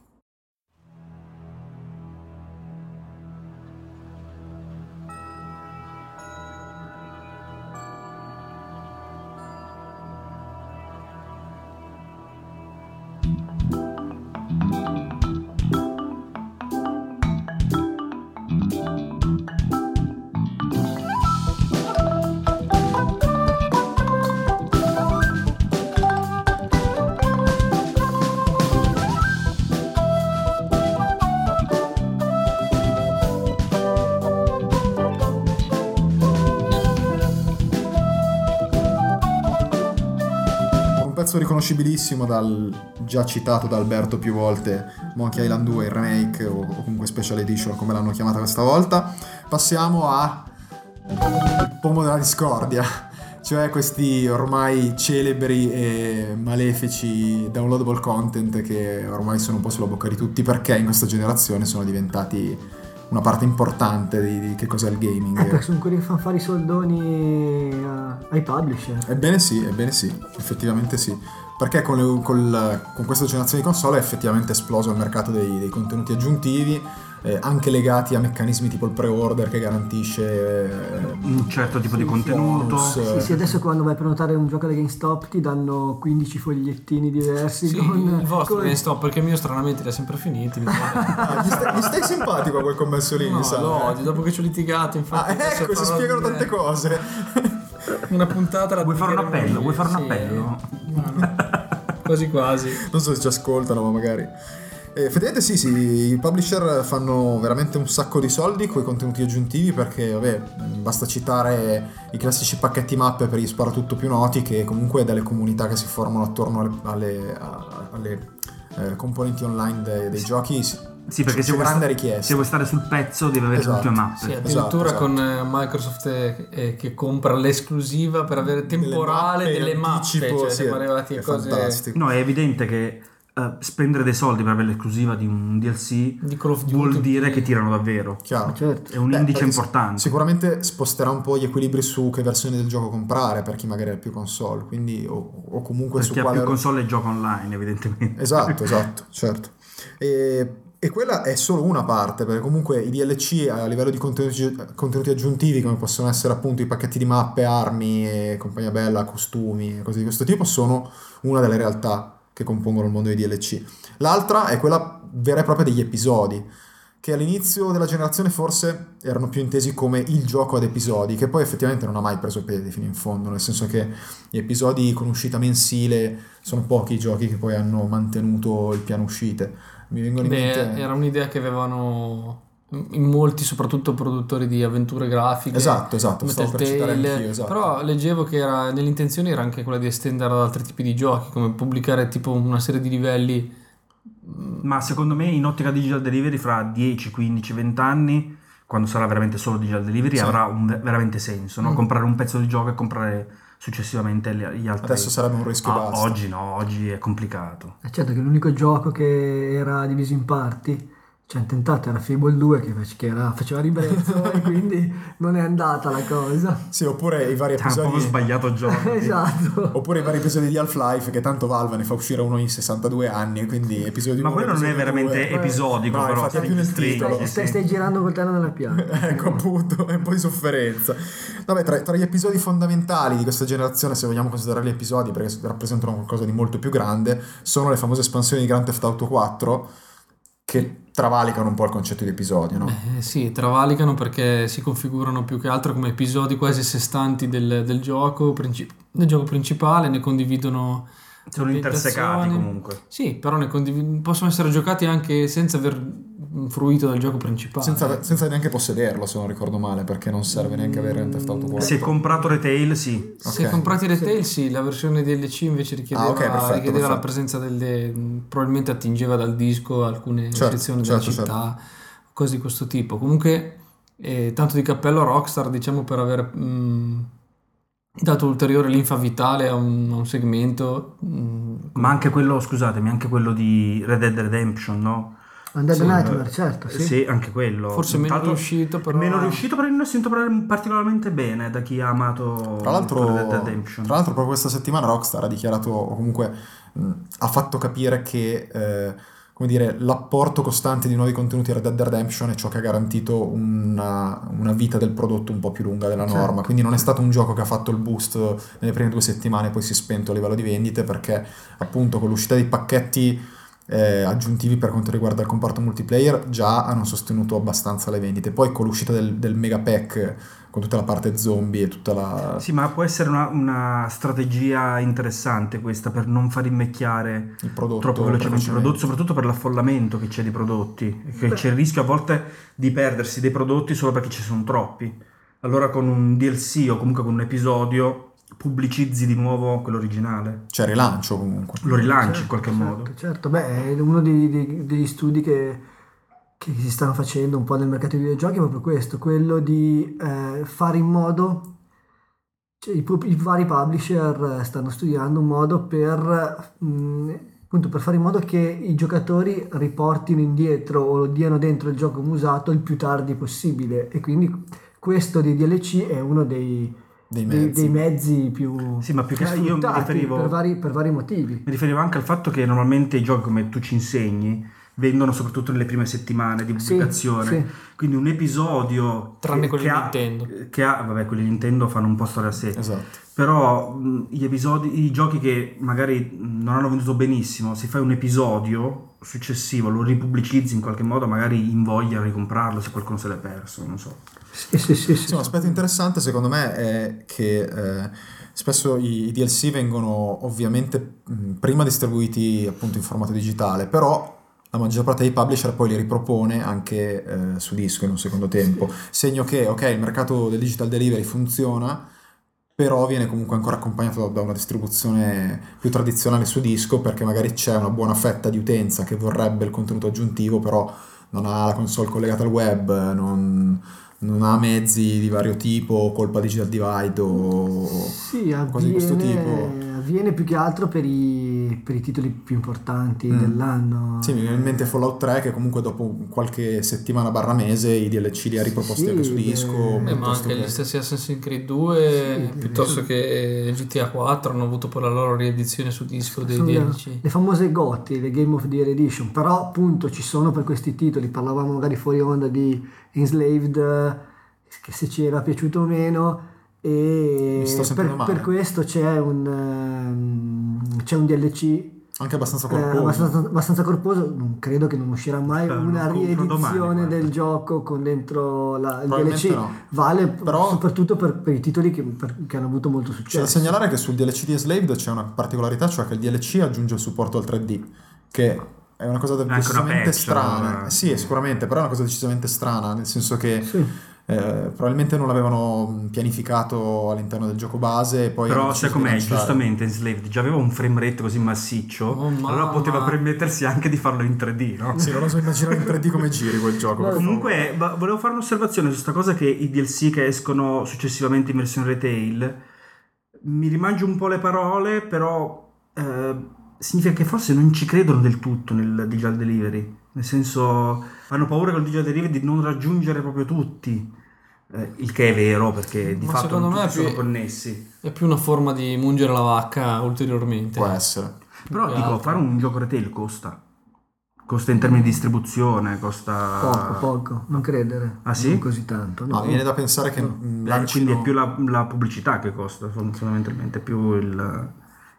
Sì, beh sì, è la, la macchina che devi spingere per poi farlo vendere, sì, certo. Poi ci sono i vari passaggi che, che costano del- nella distribuzione, quelli costano molto, però produrre poi il gioco fisicamente, il costo poi è stato abbattuto abbastanza. Sì, beh, anche la distribuzione comunque è un qualcosa da bella non fetta. sottovalutare. A me viene da pensare che un DLC venga distribuito magari con delle prospettive di vendita di un certo tipo sul digital delivery. Se vengono raggiunte queste prospettive di vendita rimane in digitale, se non vengono raggiunte provano anche la carta del fisico Sì. per vedere di coprire il buco. Poi in realtà, cioè, secondo me abbiamo, non abbiamo poi visto la cosa dal, dal punto di vista giusto, nel senso che spesso le riedizioni magari che escono in versione retail uniscono tutta una serie di DLC che sono usciti magari nel corso di sei mesi, un anno, che magari un- diventa anche un po' difficile far pagare 20 euro, 30 Sì, euro di come le- DLC a- appunto al, al giocatore a farglielo scaricare diventa più semplice inserirlo, pacchettizzarlo, inserirlo all'interno del gioco e magari vendere gioco più DLC a un prezzo budget ecco invece che fare uscire invece che fare uscire una Platinum per fare uscire una sorta di Gotti che rappresenta una Platinum però al- allo stesso prezzo della Platinum ma con dei contenuti, in Contenuti più aggiuntivi. quindi in realtà non è neanche una cosa così negativa Potresti anche agganciare qualche doppia vendita di qualcuno che se l'ha già comprato. esatto esatto Beh, però ci sono anche indubbiamente degli aspetti un po' controversi legati a questo modo di... Eh, E qui andiamo a toccare un tasto dolente, no? Perché andiamo a citare le famose... il famigerato Resident Evil 5 e i contenuti su disco. Ma toccherei anche un altro gioco molto famoso, caro Aia, a un aia, nostro aia, caro... Aia, qua. non lo conosco No, no. Cioè, tipo, ma ti cito solo un gioco che saltava due sequenze sospette, quasi fossero state stirpate volontariamente dal, dal gioco completo. E che magicamente sono ricomparse nell'edizione classica. No, io non so nulla, sono appena stato sparaflesciato come in Men in Black. ok. Non mi ricordo Beh, niente. C'è da dire una cosa, ovviamente si parla di Assassin's Creed 2 che però era un gioco che oggettivamente offriva una quantità di contenuti già mh, Sì, sì. No, però quelle due sequenze, suo, però le due due sequenze mi sequenze- spiace erano importanti, nel gioco ci stavano benissimo. Mm. Ehm, si vocifera, questo- su questo Alberto non mi potrà dire nulla, già lo so. No, però no, l'ho risparaflasciato per Si è sicurezza. di nuovo. si vocifera che però in realtà gli sviluppatori eh, puntavano a darli in maniera gratuita questi, questi DLC, sbloccare i DLC in maniera gratuita più avanti per aumentare in qualche modo la longevità del gioco. Eh, però evidentemente chi era un po' più su degli sviluppatori, chi dava la priorità agli gli sviluppatori, ha, Alberto? ha preso altre decisioni. Beh, non, non- Beh, Alberto, non dire nulla.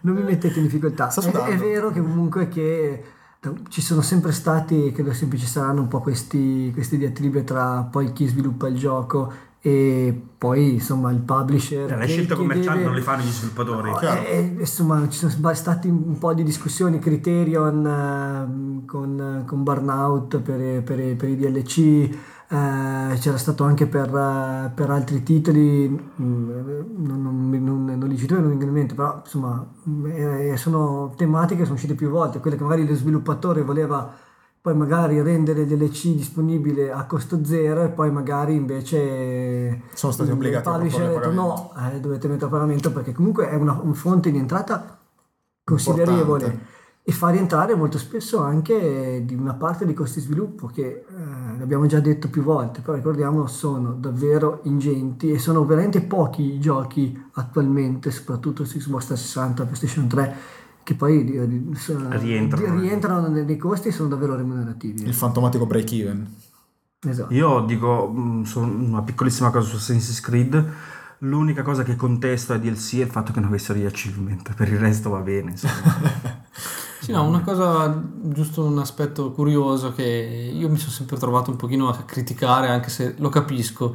Cioè, eh, in molti casi, no, in molti no, però in qualche caso c'è stata la diatriba sul fatto che il, DLC in realtà era già contenuto su disco, Certo. come citavi tu prima Certo. Resident Evil 5. Esatto. Questo ha suscitato polemiche a dismisura sui forum, eh, comunque in internet, no? Cioè sto comprando la chiave di sblocco, niente di più. Esatto, però alla fin fine... mm, Non c'è niente di male però, nel senso mh, decide chi, chi ti vende il software come, come devi usufruirne, tu compri sempre una licenza. eh.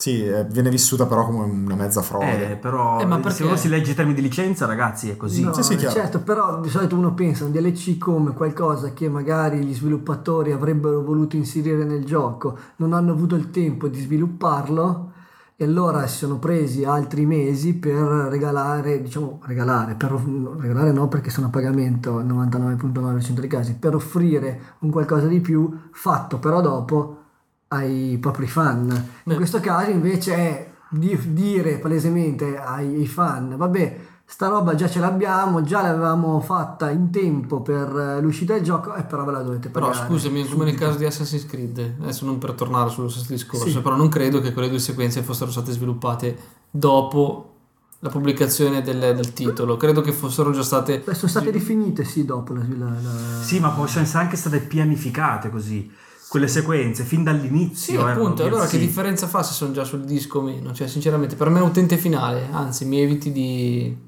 Sì, ma è solo la percezione. È una percezione, Esatto, in realtà. È una questione, appunto, siccome è una questione di percezione, io boh, non mi lamenterei. Mm. È un trend quello del DLC. Adesso tu decidi, nessuno ti obbliga a comprarli. DLC, Certo. Perché il no? publisher, una volta che ha capito l'antifona, che questo causa polemica, evita di inserirteli su disco, ma magari li ha già pronti e sono tutti contenti, tra virgolette, perché poi devono pagare comunque, però almeno questo tipo di polemiche si, si spegne sul nascere, no? Un po' un... Ah, sono polemiche sterili. per uscire un attimo dal, appunto, dal discorso della polemica, è un trend emergente che secondo me è molto interessante è il fatto di eh, legare la disponibilità di DLC aggiuntivi, di solito gratuiti, a una sorta di comunicazione di tipo virale. Eh, l'abbiamo visto quest'anno per una cosa che sta emergendo adesso, cioè Criterion che lancia eh, Need for Speed Hot Pursuit, quello nuovo, e se il trailer di lancio verrà visto un milione di volte, eh, garantirà due auto aggiuntive in download, come poi effettivamente è successo, oppure eh, lo stesso Assassin's Creed eh, Brotherhood. Brotherhood, se su Facebook raccoglieva Un eh, milione di like, fan, un milione di eh. like, esatto, verrà eh, resa in- messa in download gratuito una mappa nuova per il multiplayer. Sì, sì, e già un'altra è già stata resa disponibile invece con alla, non mi ricordo se era alla milionesima eh, kill fatta in, in multiplayer. Sì, sono, sono delle reward basate sul fatto che eh, gli utenti si facciano alfieri della comunicazione del gioco, quindi sp- si sp- spingano, eh, come dire, il giro di, di voci per cercare di espandere un po' la popolarità del titolo e in cambio otterranno qualcosa. Dai, ci Quindi- sta comunque, sono, Sì, no, no, sono esperienze è- che a me piacciono Sì, sì, molto, beh, sinceramente. Sono gratuiti, anzi, questo per ridifendermi un attimino. Vai, vai. Per fino ad ora tutti i DLC usciti per Brotherhood sono stati tutti gratuiti. Infatti, infatti. Adesso ne esce uno da 45 euro. Eccolo là. Yo. Terminology. Yo. Yo.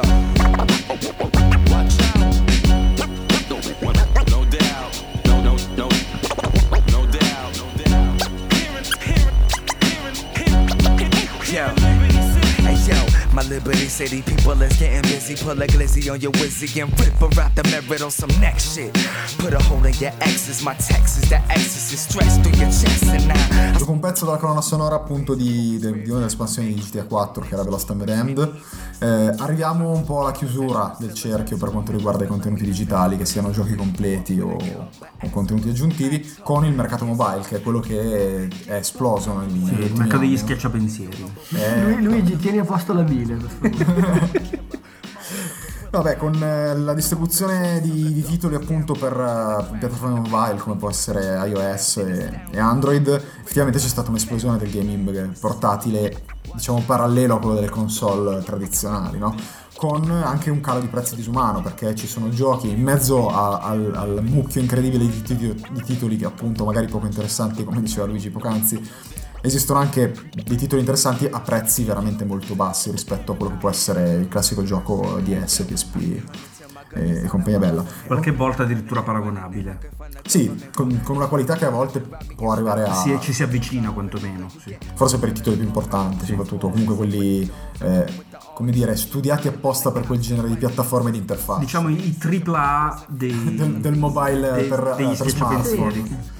E comunque è un mercato talmente grande che eh, a tutti gli effetti ha fatto nascere dei publisher, perché eh, parliamo di Cillingo, che è un publisher che è nato con la diffusione di smartphone e dopo tre anni a pubblicare titoli per smartphone è stata inglobata da EA, quindi niente male.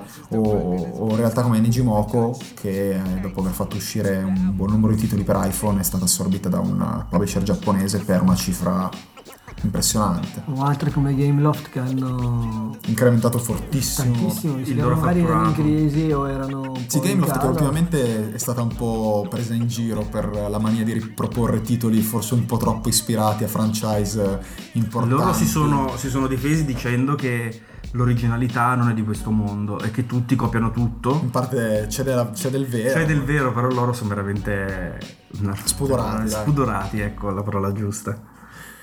E quindi mh, sono comunque piattaforme che probabilmente qualche anno fa sulla carta, quando ancora c'era la gran diffusione dei cellulari con giochi su piattaforme Java che funzionavano su un terminale sì, uno no, ehm, non c'era una distribuzione centralizzata. E poi quindi- anche qualitativamente erano... Sì, sì, lasciavano molto a desiderare.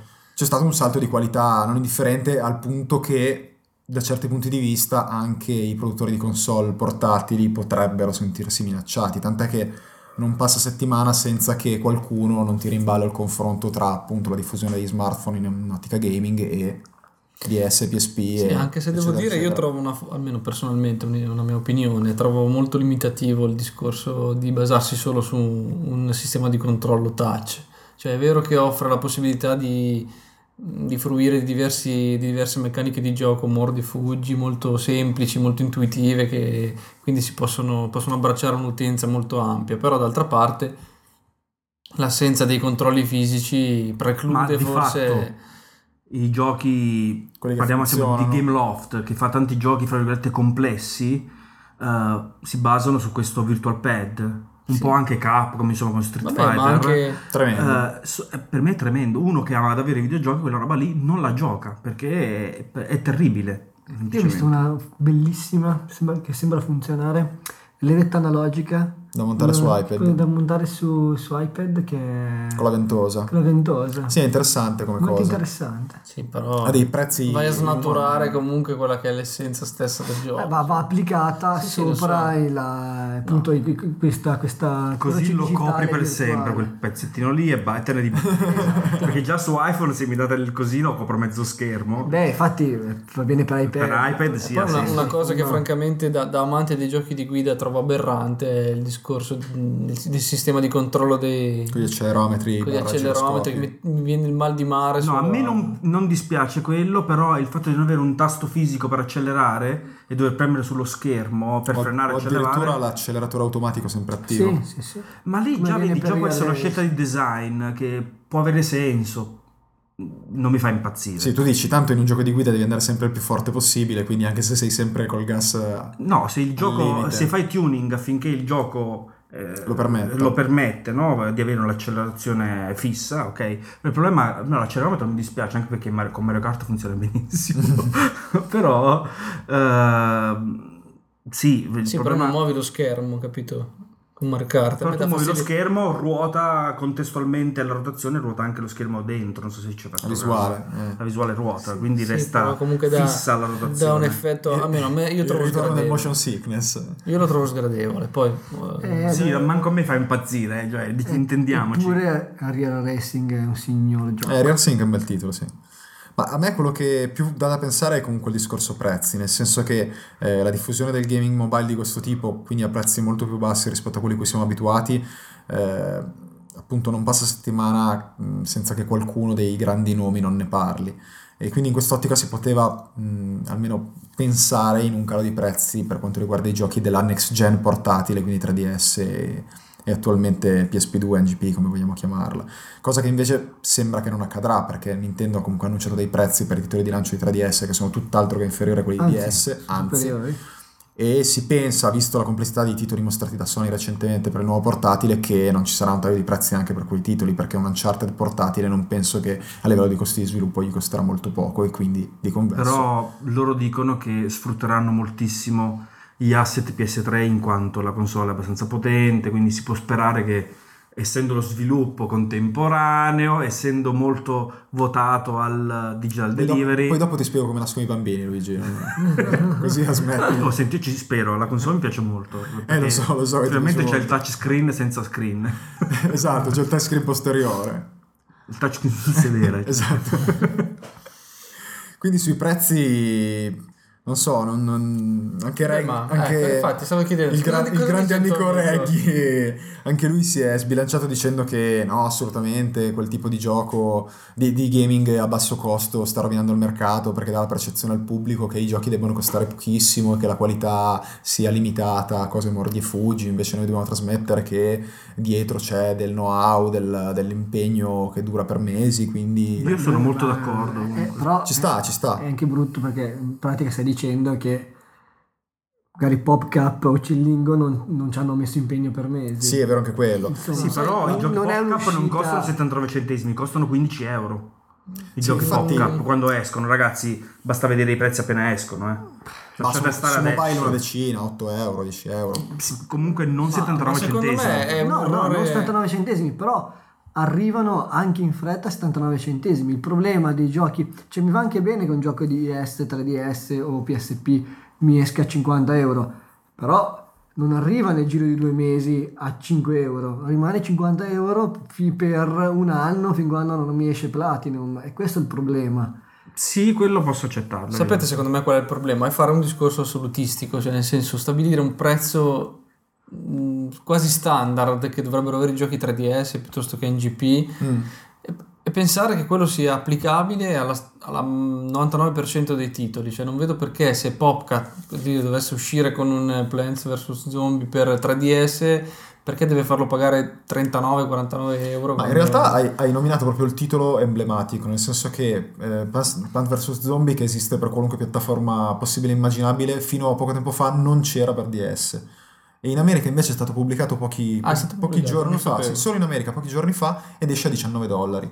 Quindi loro hanno fatto una sorta di fascia intermedia su DS con un titolo del genere. No, ma mi ricollegavo anche un po' a quello che, che dice Reggie, no? Sì, sì, sì. sì, sì. Che, mm, Sì, in realtà il problema, secondo me, è che ci stanno anche provando a cercare di fare più fasce di prezzo. Vedi eh, i minis per quanto riguarda Sony. Ma anche il DSiWare, no? Vedi anche il DSiWare. Il problema qual è? Che eh, su- sui smartphone eh, ci sono giochi di alta qualità anche a 79 centesimi, a 1 euro, a 2 euro, mentre la maggior parte dei minis sono giochetti che... No, sono più o meno, dai, paragonabili a quelli da 79 centesimi di medio, media qualità. Però te li mettono a 5 euro, che già... È è vero, i minis costano più di quanto... Io però, vedi, anche i giochi di gran qualità su iPhone, a parte qualche raro caso, eh, cito, che ne so, il recente Battle Earth che mi ha consigliato proprio tu, Sì. che trovo fantastico, che costa 2,5 euro.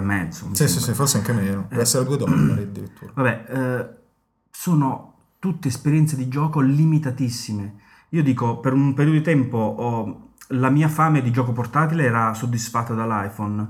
Poi sono ritornato al mio vecchio DS per tutta una serie di motivi, con No, Ghost poi- Tricks, con Inazuma E Eleven. appunto poi uscì in Azuma Eleven. e mi insomma. sono ricordato quanto bello è il videogioco portatile serio. Mm. E quindi comincio a chiamare questa roba. sono- È, Con è lo gameplay schiacciapensiere. È lo schiacciapensieri il- E l'iPhone. Però insomma ci sono E morde fuggi e basta, Ecco. tranne qualche Però caso. Monkey Island, anzi Broken Sword è uscito su DS a 30 euro, è uscito su... Magari anche più su- bello, sì. È uscito su iPhone al prezzo massimo. No, era gratis, inizial- eh, stato- recentemente sì, poi l'hanno, l'hanno messo Sì, era gratis, però 5 euro forse. Broken Sword Quattro, 2 sì. era 4,99. Però, no, Cioè, però mi devi scusare. È diverso, mi devi insomma, scusare non un va attimo. bene. Mi devi scusare un attimo. Non me ne frega nulla di Broken Sword, perché stiamo parlando di un gioco di 25 anni fa. Non me ne frega nulla dei giochi di 20 anni fa, me lo fanno pagare 40, non me lo compro su DS. Così come non spendo nemmeno 5 euro per un gioco che ho originale sulla, sulla mensola. Eh, però comunque No, intendo dire- magari- magari rifanno i il, gio- controlli, il rifanno la videogioco serio, il videogioco serio è un'altra cosa. Non è né Broken Sword pubblicato su DS, su, su iPhone o su Android, non è il videogiochino fatto con Cocos 2D e tutti questi giochi tutti uguali, e i videogiochi seri sono un'altra cosa. E, e non sono su iPhone. Poi, detta da te, questa cosa è abbastanza inquietante, visto che hai passato tutto il viaggio a Colonia a giocare a Hellsingfire eh, l'anno scorso, quindi... Ma eh, beh, io sono assolutistico, poi è ovvio che ci sono delle differenze. Però vedi, l'ho, gio- l'ho giocato al gabinetto in è esatto. Comunque non considerare un gioco serio Monkey Island 2 che è molto più serio del 99% dei giochi Ma che è un sono gioco. usciti su Nintendo allora, DS. io sono un fanatico di Monkey Island, ma è un gioco di vent'anni fa. Invece per, per favore, Super Mario cioè, Bros. è un gioco innovativo, nuovo. Ah, ritorniamo su questi discorsi. È una riedizione anch'esso di un... di un- cosa? Che gioco? Non ho sentito. Ho detto New Super Mario Bros. per DS. E infatti non l'ho Ah, nominato. invece, invece nominato. guarda, eh, però allora se dici così non devi comprare Legend of Zelda per 3DS perché se no, di- se no ti smentisci te stesso. La se- sedicesima Ma versione allora, io, a, se a permetti- ah, scusami, a 59,90 quello è giusto invece però non è un gioco di vent'anni fa no no se no. permetti, no no no io Eh, no, no, è i co- giochi li è com- coerenza. Allora, no, non è coerenza perché tu, Eh sì. tu non sai tante cose. Innanzitutto, innanzitutto girerà a 60 frame al secondo, quello lì. E per me di giocarmi Ocarina of Time a 60 frame al secondo vale molto di più di tutti i giochi orrendi che giochi tu su Eh, però 360 noi per, giochiamo mille- per i a- mille ma stavamo, achievement. ma stavamo parlando Luigi. No Luigi però No, da questo punto di vista stai sbagliando. Qui- stavamo qui stavo dicendo Monkey Island 2 tu hai detto che è un gioco di 25 anni fa. Monkey Island 2 è un gioco di 25 anni fa che è stato rifatto graficamente ed è stato cambiato tanto graficamente. Legend of Zelda è più o meno uguale la stessa cosa Va bene, ok, eh, con le dovute eccezioni ci mettiamo anche Monkey Island.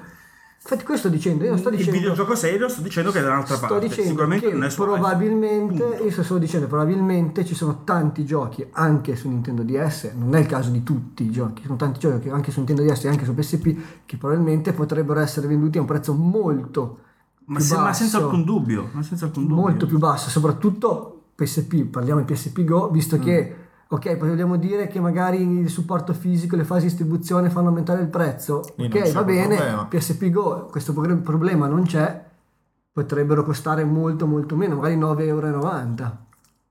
o 14 Ma euro. lì è anche una 90. questione culturale. Eh, del- il fatto che la- quello in cui è riuscito, l'elemento che ha- è riuscito a, a far diffondere così tanto, infatti i numeri poi dei giochi venduti danno ragione a iPhone e alla piattaforma Android, è il costo pur avendo dei prodotti che in molti casi sono dignitosi, non vogliamo dire, non sono, sono io il primo a dire che non sono allo stesso livello, però sono No, dei, no, dei io- prodotti... no, neanche ultimissima, essere, cosa, per me. ultimissima cosa, non dico che non sono allo stesso livello. È un tipo di intrattenimento del tutto diverso. Esatto. Io, che ha- che ha- io gioco tantissimi giochi su iPhone, però continuo a dire che il videogioco serio è un'altra cosa. Ok, ma io non sto dicendo, allora, il discorso è un altro, il discorso è per il perché, poi ne parleremo magari anche nella prossima puntata di Zitto, questa zitto. cosa, forse, Forse, forse, forse. perché il prezzo di giochi per portatili devono andare in controtendenza, cioè quindi aumentare, quando comunque si è visto Che il mercato che punta. il mercato può offrire e, tra- e far guadagnare comunque dei soldi partendo dai pre- da dei prezzi molto bassi. Sì, sì, quello sì. Ma chiudiamo con la domanda fondamentale, ma se compri il 3DS al lancio e ti rigiochi Ocarina of Time, ma magari al lancio. cioè- vabbè, qu- quante volte l'avrai giocato a quel punto? Ma ti dirò, io l'ho giocato solo quattro volte. Ecco.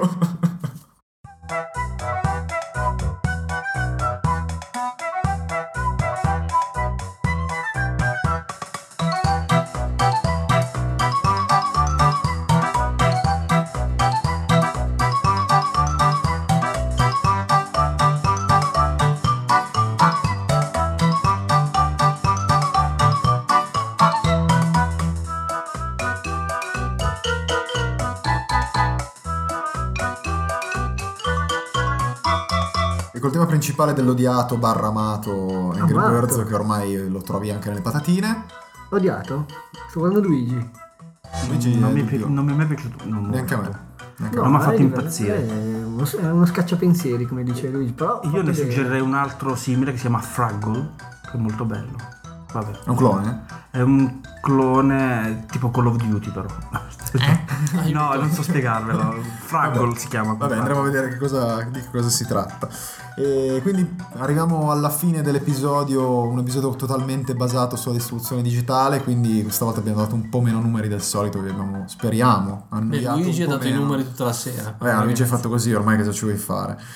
E come accennavamo all'inizio, avendo saltato gennaio, cercheremo di ridurre un po' i tempi con l'episodio 16. Speriamo di riuscire a proporlo In tempi relativamente brevi. in te- eh, ok, Mettiamola in questi Met- Mettila in termini. modo Eh. politically correct, così da non...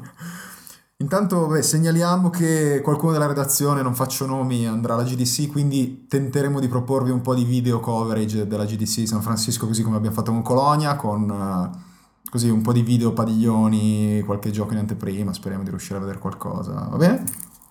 E che altro dire? Basta. Niente, ci vediamo, ci sentiamo. Prossimamente. Prossimamente. Seguiteci su, su Facebook, seguiteci su- sul sito, c'è un po' di commenti al- all'episodio e... Un po' di articoli testuali che continuo a produrre solo io, e quindi tirato d'orecchio generale. Ti ho detto, abbiamo lavorato troppo questo. Però sono un po' preoccupato Alberto perché non siamo riusciti a ripetere la triade questa puntata. Eh no, ma la teniamo lì. Ma è triade o Per- triade? però guarda, per la prossima sicuramente. Per la, per la prossima sicuramente la ritiriamo fuori. Mario Zelda Metroid a Gogo. Va bene, va bene. E quindi vi salutiamo e speriamo di tornare con l'episodio 16 molto prima del previsto. Ciao a tutti. Ciao. Ciao a tutti. Ciao a tutti.